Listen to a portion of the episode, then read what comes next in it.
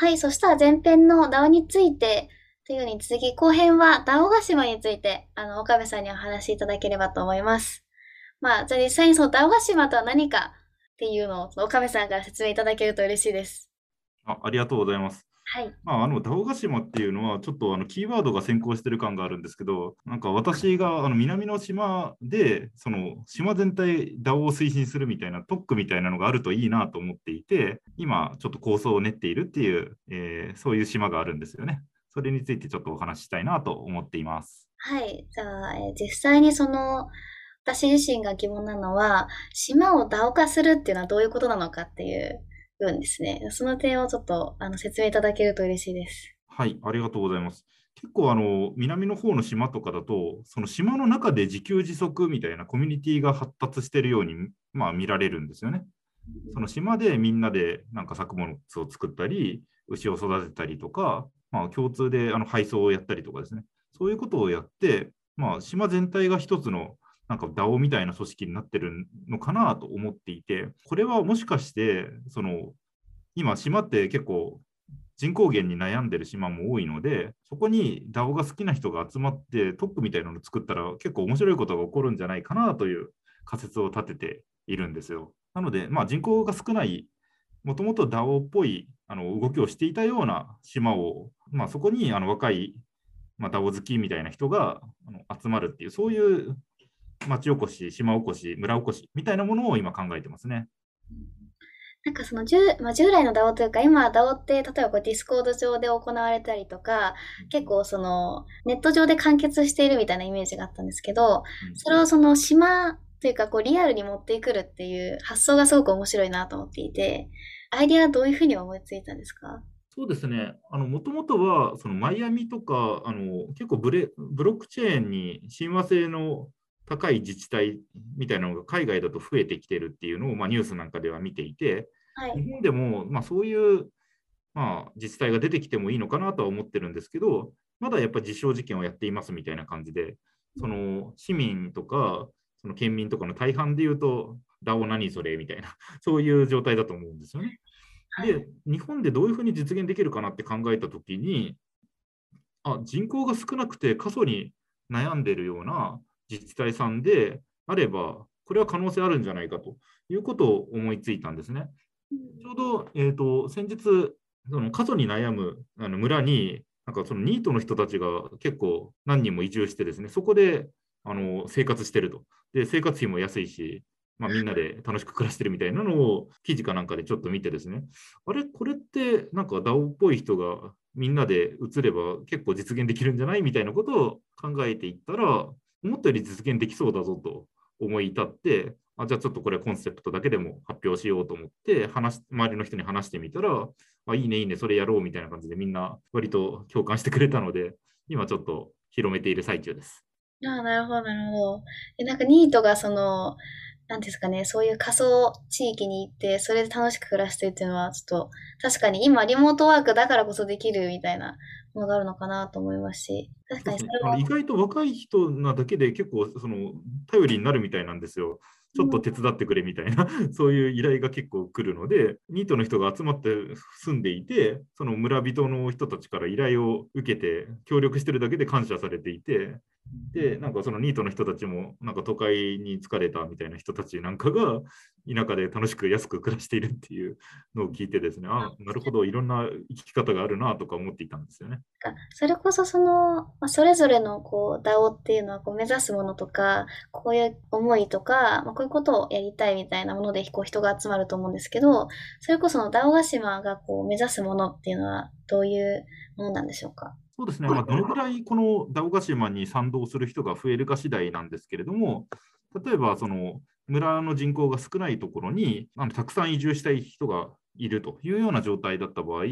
選挙が行われて、ダオガ島というかですね、ダオにあのフレンダオフレンドリーな村長さんが当選するかもしれなかったり、はいまあ、ダオフレンドリーな議員さんが過半数になったりみたいなことがあり得るわけですよ。村おこしができそうなプランをちゃんとね、あの提示して選挙で受か受かる人が出てくる可能性があるわけですね。その移住した人の中からとか、あるいはもともといた人の中からそういう人たちが当選するっていう可能性があって、でそうすると、なんか DAO が実証実験やりたいとか、DAO が自治体と組んで何かやりたいみたいになったときに通りやすくなるはずなんですよ。でそうするとあのじゃあ例えばその最近もスカイランドさんがじゃあ NFT をふるさと納税絡めたような会社さんに、まあ、投資されたと思うんですけど、じゃそういうなんか自治体と絡むような事業をやりたいとか、そこになんか DAO が絡んでくるみたいな、まあ、そういうスタートアップなんかもそこの島にじゃあ拠点を作ろうとか本社を移そうとかなる可能性があって、じゃあその DAO ヶ島側は、えー、じゃあそういうスタートアップを誘致するために助成金を使おうとか、そういうふうになってエコシステムが回り始めるかもしれないんですね。それが、えー、うまくいって、じゃあ過疎を解決することができましたみたいになると、他の過疎に悩む自治体、高齢化に悩んでいる自治体ってたくさんあるので、まあ、そういうところにもまた移っていって、まあ、島以外でもですね、山かもしれないですけど、DAO が山みたいなのができるかもしれないですし、まあ、そういうところでいろいろその DAO が好きな人が、えー、と集まる、あるいはその集まる前でも Discord とかを通じて関係人口を増やして、じゃあふるさと納税しようかとかですね、まあ、そういった世界観になるんだろうと思っています。で我々やっぱり税金を払っているわけですけど、有効に使ってほしいと思っているので、まあ、その DAO に関心がある人って、まあ、その意味のある DAO に分配するんだったらいいじゃないかっていうことで、まあ、一応法律上はその村の議会を解散するなんてこともできてですね、みんなで直接民主主義的に DAO で村民総会で決めるとか、そういうこともできるので、じゃあ最終的には村自体がまあ、DAO のように振る舞うっていう、まあ、一応村長さんは置かなきゃいけないみたいなんですけど、それ以外はもう DAO のように振る舞って、どこにどういう予算を決める使うかっていうのは DAO で決めるみたいな、そういう村とか島ができたりすると、まあ面白いのかなと思っていますね。一種の国みたいなものですね。まあ、そうですね国との違いで言うと、その防衛する権利みたいなのがないんですよね。なるほどだからまあ自治、自治が強化されたようなものなんだと思いますね。え、それはなんかいつ頃こう実現したいな、みたいな考えてるんですか？そうですね、まあ、ここは本当にどれだけこういう、まあ、DAO っていうのは、その支援する人、あるいは支援して行動する人がどれだけ出てくるかにかかっているので、まあ、例えば、その村の選挙なんていうのは4年に1回ぐらいあるわけなんですよね。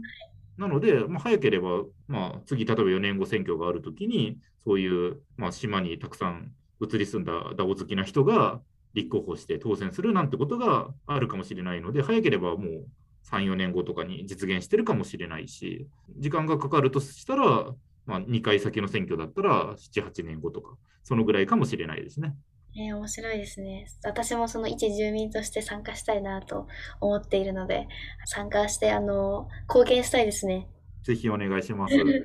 なんか、それこそその、いろんな人がこう賛成してるみたいなことをおっしゃってたと思うんですけど、こうなんかどういった方が、まあ、ターゲットみたいなところで言うと、今はどういった方がこう前向きにこう検討しているというか、ポジティブに捉えられてたりするんですか？そうですね。あの、私の周りってやっぱりブロックチェーン業界の関係者の人が多いんですよね。でそうすると、やっぱりブロックチェーン業界の関係者って結構、まあ、規制があの強化されていて、なかなか大変なので、じゃあそういう規制が緩やかな特区とか作りたいねみたいな人って結構多いんですよ。で、その特区を作るためには自治体の協力が絶対必要なので、じゃあやっぱりそういうブロックチェーン特区みたいなのを作れる自治体ってどの辺だろうみたいなことをよく話してる人たちがいて、でそういう人たちに話すと、大体、あもうそれは有力な候補だからぜひやろうみたいな、そんな感じになりますね。その辺がまずは一番です。で、次は、なんかその起業家とかで生活費を安くして、その PMF まで頑張っていきたいみたいな時に、仮にですけど、なんかもう成功した起業家とかがたくさん集まってるそのダオガ村みたいなのがあったとしたら、なんかそこに行って住んでるだけでなんか仲良くなって DAO に投資を受けたりとか、あるいはスタートアップに投資を受けたりみたいな、そういうコミュニティエコシステムもできそうじゃないですか。だからそういう、まあ、すでに成功している人たちが移り住んだんだったら、今度はそこにあの貢献して、まあ、場合によってはそのコミュニティに貢献することでガバナンストークンを得ようとかですね、まあ、そういう人たちも出てくるかもしれないし、そもそもね、そういう DAO ガ村自体がなんかトークン出すかもしれないじゃないですか。町おこしトークンとか地域通貨みたいなのをブロックチェーン上で出したりするかもしれないので、まあ、そういったところに貢献したいみたいな人たちが多分最初の方に移り住んでくるんだろうなと思います。なんかそういったこう若手で挑戦したい人みたいなものもすごくこうマッチしているなみたいなことは思っていて、なんかそれこそこうなんか事業したいとか、ただお金がないけどもうやる気だけはありますみたいな、なんかそういった方がそこの DAO にこう移り住んで、そこでこう、まあお金がこうある方からご資金もらうとか、まあそれこその村から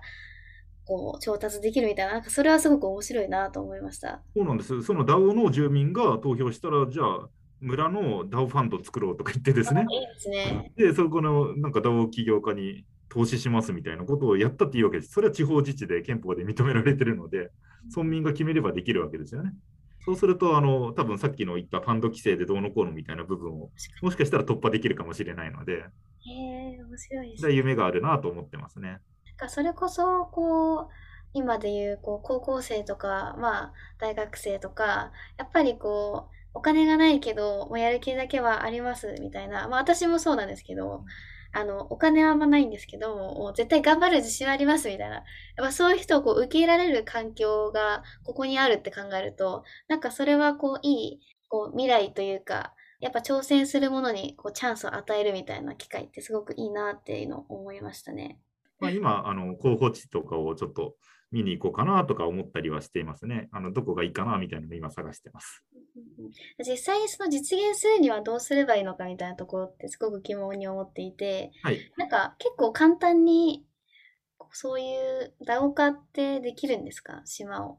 えっと、そうですねしあの、どこまでの DAO 化をするかなんですけど、例えば今、議会があるわけです、どこの自治体にも。で、それを本当に DAO でやろう、村民総会でやろうって言ったら、まあ、あの少なくともあの村議会で可決しないと、絶対村民総会はひ開かれない、そういうタイプには移行しないので、そうするとやっぱり、えーと、だから自治体が例えば1000人人口がいたら、そこに1000人移住するみたいな話になるんですよね。はい。で、えー例えば500人の自治体なんだったら、まあ、そこに、まあ、400人ぐらい移住するとかですね、そういう話になってくるんで、まあ、人口が少ないところであれば、実現可能性は十分あると思います。ただ、人口が少ないところは、今度は住む場所がないみたいな、今、あの空き家ばっかりであの整備しないと住めないみたいになってる可能性があるので、そうすると、なんか若い人たちが快適にあの暮らせるような拠点を作んなきゃいけないっていうとこからスタートしなきゃいけないので、やっぱり、まあ、早くても2、3年がかりなんだと思いますね。うんなるほど、なんか、あれですね、その法律的な問題って意外と簡単に突破できるみたいなところなんですか？実はあの地方自治法でもうかなりあの自治体の自治っていうのは認められてるんですね。裁量は大きいんで、あのさっき言ったその直接民主制的なその議会を廃止して村民みんなで DAO 的に決めるぞなんていうのももう法律に書かれてはいるんですよ。うん、ああ、なるほど。だからそれにのっとってやるってことは、まあ、村民の理解が得られればできるわけですけど、まあおそらく今、あの仮想化してる自治体っていうのは、まあ、おそらく高齢者の方が多いわけですから、DAO なんていう言葉も知らんみたいな、そういう状態だと思うので、もうこれから若い人たちがたくさんあの移り住んで町おこし、村おこし、島おこしやっていくんで、協力してくださいってことで、まあ、例えばその土地を売っていただいて、そこにあのアパートみたいなのでも建てないとですね、多分生活ができないんですよね、今のままだと。だそこが課題だと思います。逆に言うと人口がある程度みんな移り住んで、あ、ここはいい町だとなればですね、みんなさらに、あ、ちょっと面白い村できたから移り住んでみようみたいになって、で、次の選挙だったら、じゃあそういうラオフレンドリーな人が、まあ25歳以上だとかだったら立候補できるので、立候補して、じゃあそういう議員さんとかがいたらますます住みやすくなりますねっていう、まあ、そういう世界なんだと思います。で、過半数取れて、かつみんな村民が、まあ、これはもう直接、ね、我々我々人口少ないから議議員さんがやるんじゃなくて、もう直接民主主義的にあの村民総会でやっていきましょうよっていうふうにみんなが合意して決まったら切り替わるってことだと思いますね。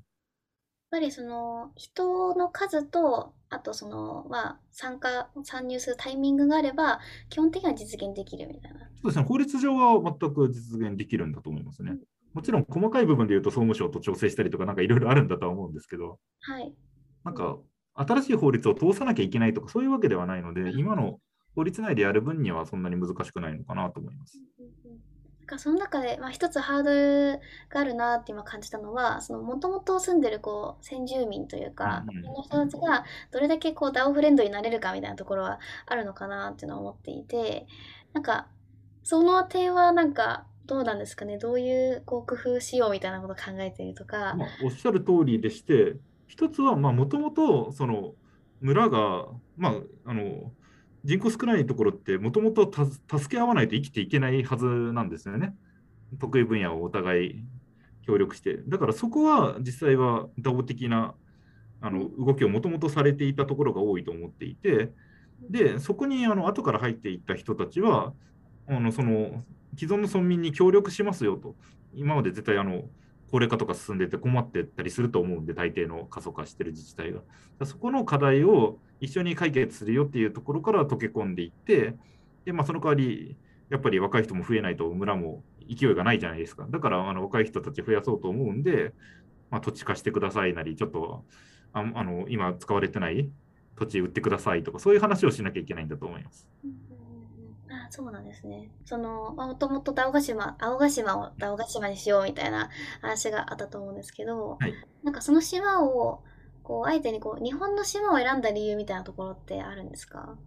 そうですね、まあ、世界的にはそういうその、まあ、エルサルバトルが国レベルでビットコインを法定通貨にとか、そういう進んだところはあるんですけど、まあ、やっぱり日本自体もあの1個ぐらいそういうところがまずあったら、2個目、3個目って出やすいと思うんですよ。01って結構大変だと思うんですけど、1から10は、まあ、01に比べたら楽かなと思っていて、その01をやっぱり起業家としては今までどんどんやってきたので、まあ、そのうちの知見の一部でも、私は今ちょっと JPYC の会社の経営に専念しなきゃいけないんで、できることには限りあるんですけど、まあ、コンセプトを作ったりとかですね、そういう形で貢献できればなと思っています。今今までこう話を聞いた感じ、結構実現するには、なんかそこまでこう高いハードルがなさそうだなみたいな感じで思ったんですけど、うん、岡部さんがそのダウガシンを実現するためにこう課題に感じている点とかはあるんですか？そうですね。あの、まだまだ本当に構想段階なので、具体化させていかないといけないっていう状態です。で具体化させる際は、やっぱりその、まあ、村の人たちとちょっと早めに移り住んで仲良くなるみたいな、そういう先見体的な人も絶対必要になると思いますし、そういう人が今具体的にやれているわけではないです。あとは、あのやっぱり最終的にはま村長さんの候補とか、村議会の議員さんになりたいですみたいな人なんかも多分見つけないといけないと思うんですよね。だからそこはハードルがまだあるので、まあ、ただ単にその引っ越す一時的に引っ越す、しばらく引っ越すよってんだったらいいよっていう人でも、ちょっとそこのなんか村長さんやってくださいとか議員さんやってくださいだとなんかハードル高いじゃないですか。だからそういうのもやっていいよっていう人が、まあ、あのを見つける必要はあるんだろうなと思ってますね。やっぱそういう人が総務省とか、まあ、そういうとあの相談して進めていくってことになると思うんでそういうその人の能力とかも結構必要になってくると思うんでそういう候補の人はいると非常に進むスピードが速くなると思います。はい、それは確かそうですね。なんかその点他になんか考える点としてはなんかこう今 Web3 にすごく関心が持ってる方がこのダオガシマにもすごくこうなんかポジティブに捉えられてるみたいなおっしゃってたと思うんですけど結構この領域に関心ある方ってまああまりこう性別的なあれでも言う言うのもあれなんですけど結構女性が少ないみたいなイメージがあって、うんなんかそのそういうこうバランスとかなんかやっぱダイバーシティっていうもので、はい。こうそういうハードルもなんか少しありそうだなみたいなのはうんはい感じましたね。ちょっとそこはあの一緒に改善していければいいなと思うし、まあはい多分その LGBTQ 的な方にとっても居心地がいい環境を用意できれば、それって一つ移住の動機になったりするんだと思うんですよ。だからそういう形もできるといいなとかちょっと思ってますね。そうですね。まあなんか、そうですね。なダウガシワがこうもっと実現に近づくによって、いろいろこうまた疑問点も増えていくと思うので、まあ、はい改めてなんかその点は、こう、聞ければいいなと思いますし、またちょっと次回もポッドキャスト出演いただけると嬉しいです。またぜひ出演させてください。ありがとうござはいい、ます。ありがとうございました。ちょっと今回はあの前編後編あのありがとうございました。ありがとうございました。は